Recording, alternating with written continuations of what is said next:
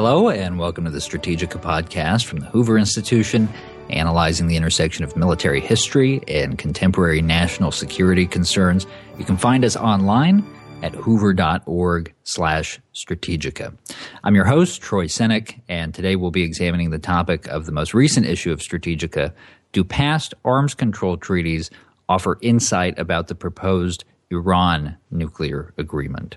And we are joined today by the author of one of the essays in this issue, Walter Russell Mead, distinguished scholar in American strategy and statesmanship at the Hudson Institute, professor of foreign affairs and humanities at Bard College, and editor at large of the American Interest. Walter, thanks for being with us. Good to be here.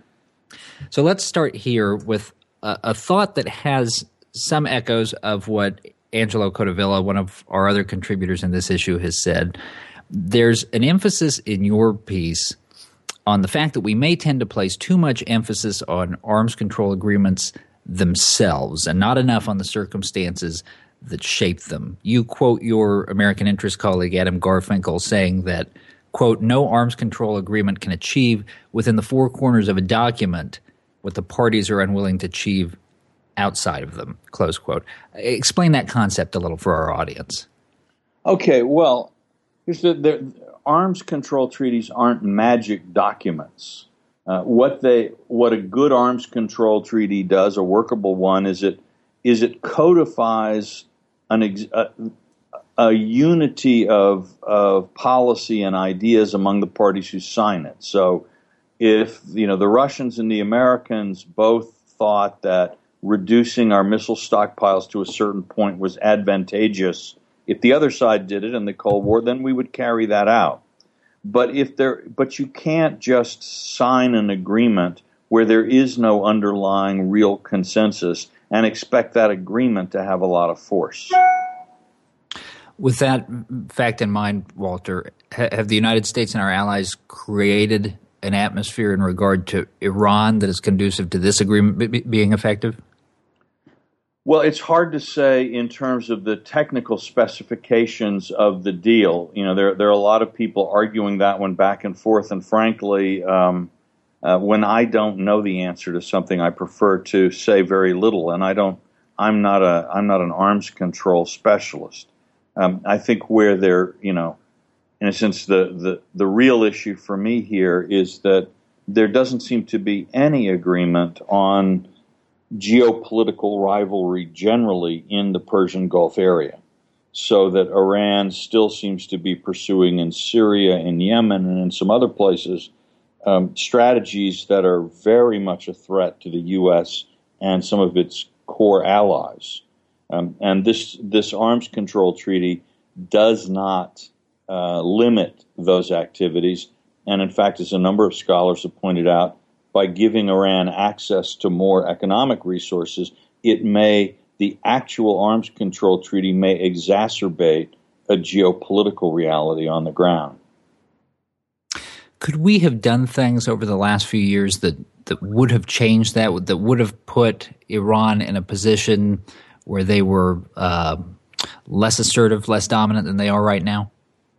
I think the key um, has always been Syria. Um, that from the standpoint of people in the region where there's this strong sectarian uh, rivalry, even war between Sunni and Shia, the effect of the U.S. intervention in Iraq was to take what had been Sunni ruled Iraq and make it a Shia ruled country, and then it cl- more closely aligned with Iran, especially as the U.S. left Iraq.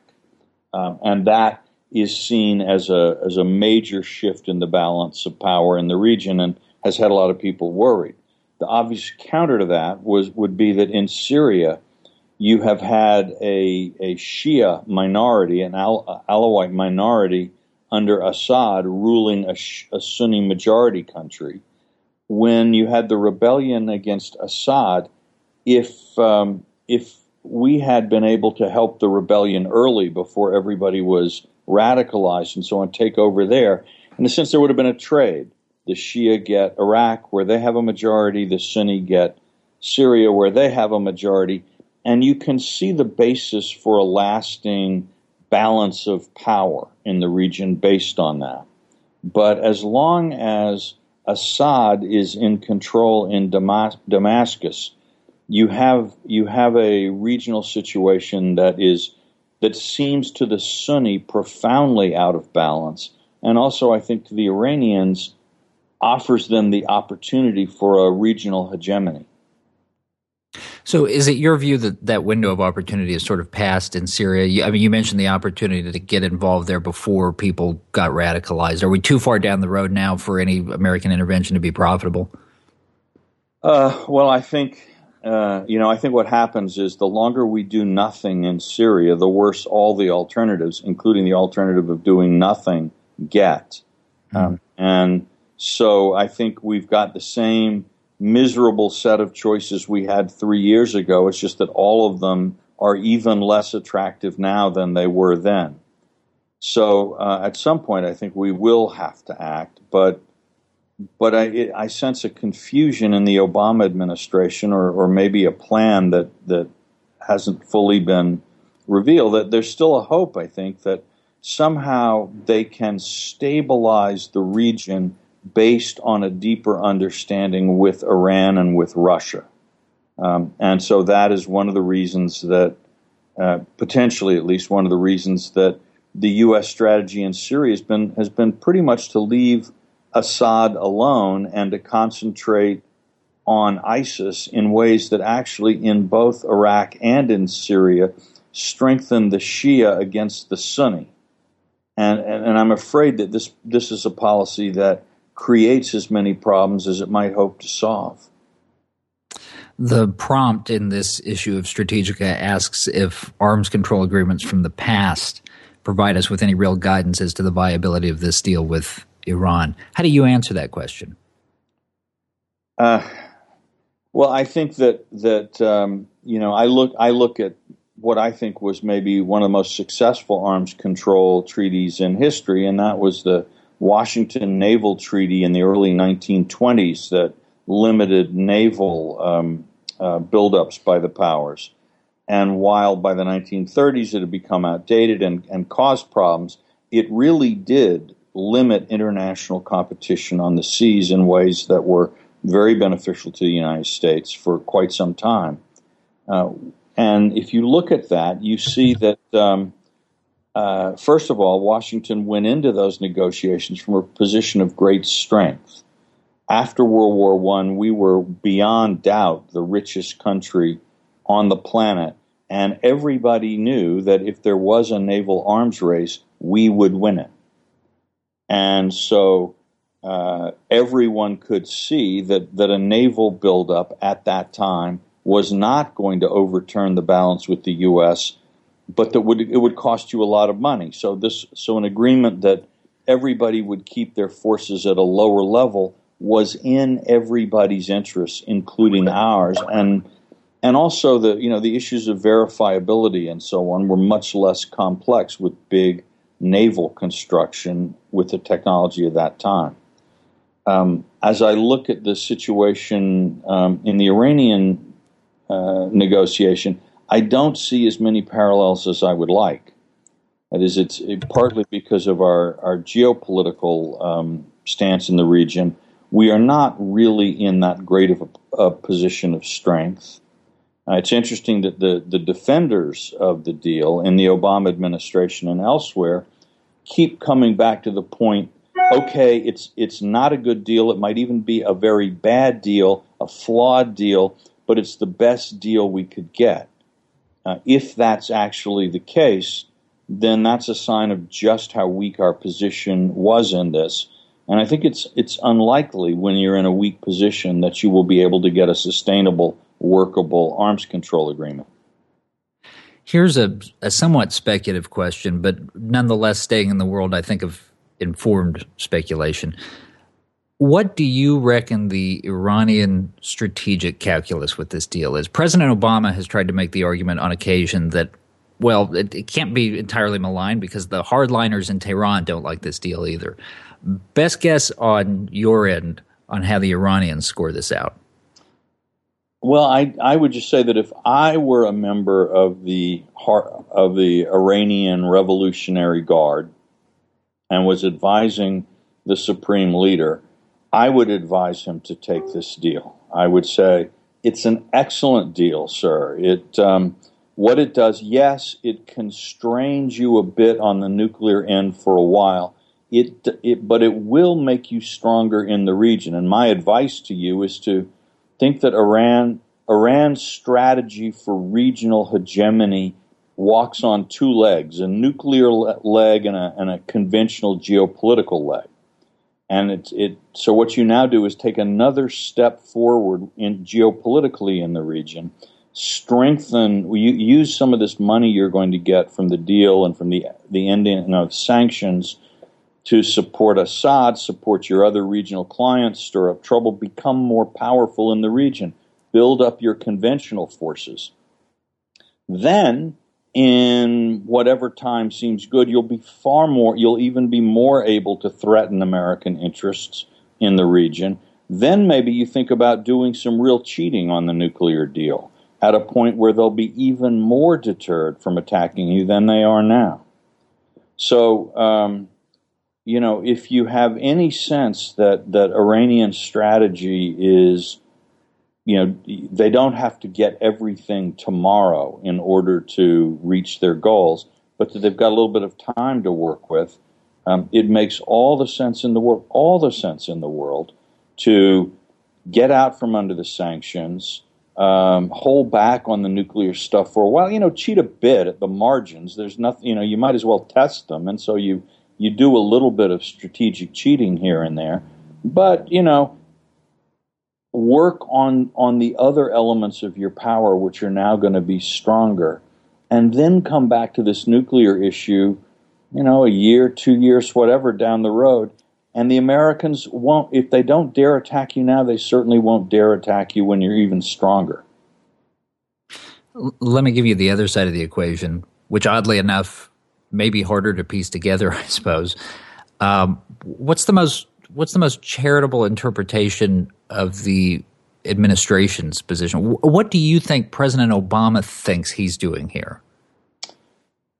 Well, I think um, President Obama I think it's probably got several calculations going on. pretty consistently, he's trying to get the United States to reduce its profile and exposure in the Middle East. Uh, you know, in the abstract, I, I, I, don't see anything wrong with that. I think um, uh, all things, you know, it's a big war on. The U.S. has a lot of calls on its resources um, we have not brought a lot of happiness either to ourselves or to anybody else by being intimately involved in Middle East politics. So, you know, he would like to shift back to something like an offshore balancing role where the U.S. isn't on the front line of Middle East issues, but it, it, it gets called in, you know, only when there's a real crisis. Um, so I think that's part of his thinking. Another part of his thinking is that he um, believes that that there is a you know that Iran is a more developed and modern society than many of the others in the Middle East, and that if it is open economically and the merchant having some money and young Iranians are, are free to get educated abroad and, and international influences are being more strongly felt in Iran, um, more democratic, more open. And I, I, think he may be counting on a bit of a generational reaction. You know, the, the parents are ultra religious and ultra fanatical. It often happens that the next generation is less interested in, in all that stuff. So Iran can change, I think, is part of his calculation. And I think the third element of his calculation is that for President Obama, there is a real difference between there's he tends to, I think, to have a bit of a, a chasm in his thinking that weapons of mass destruction are on one plane, and um, you know, and and they require a different response, and so that even if the other elements of the relationship don't go well, Iran continues to be a troublemaker regionally. and doesn't respond to by opening to the U.S. or to the West, even in that case, doing something that takes the nuclear issue off the agenda uh, is still of benefit uh, to the United States and the West. I, and then finally, I think he he was aware that the international coalition behind the sanctions on Iran is not, you know, is, is not ultra strong. That in fact the Russians and the Chinese are more interested in ways, even without a nuclear deal, of undermining those sanctions than in promoting them. And that the hunger in Europe for trade with Iran at a time of slow growth, maybe made more extreme by the slowdown in China, is, is a real force. And so, and here I think he was right, his bargaining power is not as great as some people would think. So I think all of those considerations went into his thinking there. So, final question that I'll put to you again, kind of a speculative one, but most of the interesting ones are the the upshot here. I did a show with Victor Davis Hanson a few weeks ago where Victor basically came to the conclusion that war is the inevitable consequence of where we now find ourselves on this issue, and that the only question now is when. Are you that pessimistic? Uh, words like inevitable tend to make me a little nervous. Um, uh, I the future has an, an almost infinite capacity to surprise. So I don't want to say inevitable, but I do think that unless Iran is ready to give up its regional hegemonic ambitions, um, we are, the U.S. will be faced with a choice between accepting Iran as the sort of supreme arbiter of the Persian Gulf or doing something very vigorous to try to stop it. And the later we wait to try to stop it, the bloodier, more difficult, and riskier our response is going to be.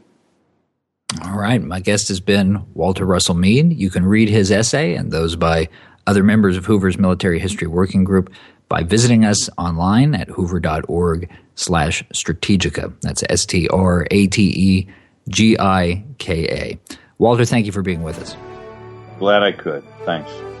For the Hoover Institution, I'm Troy Senik. Thanks for listening. You've been listening to Strategika, and I'm Victor Davis Hanson.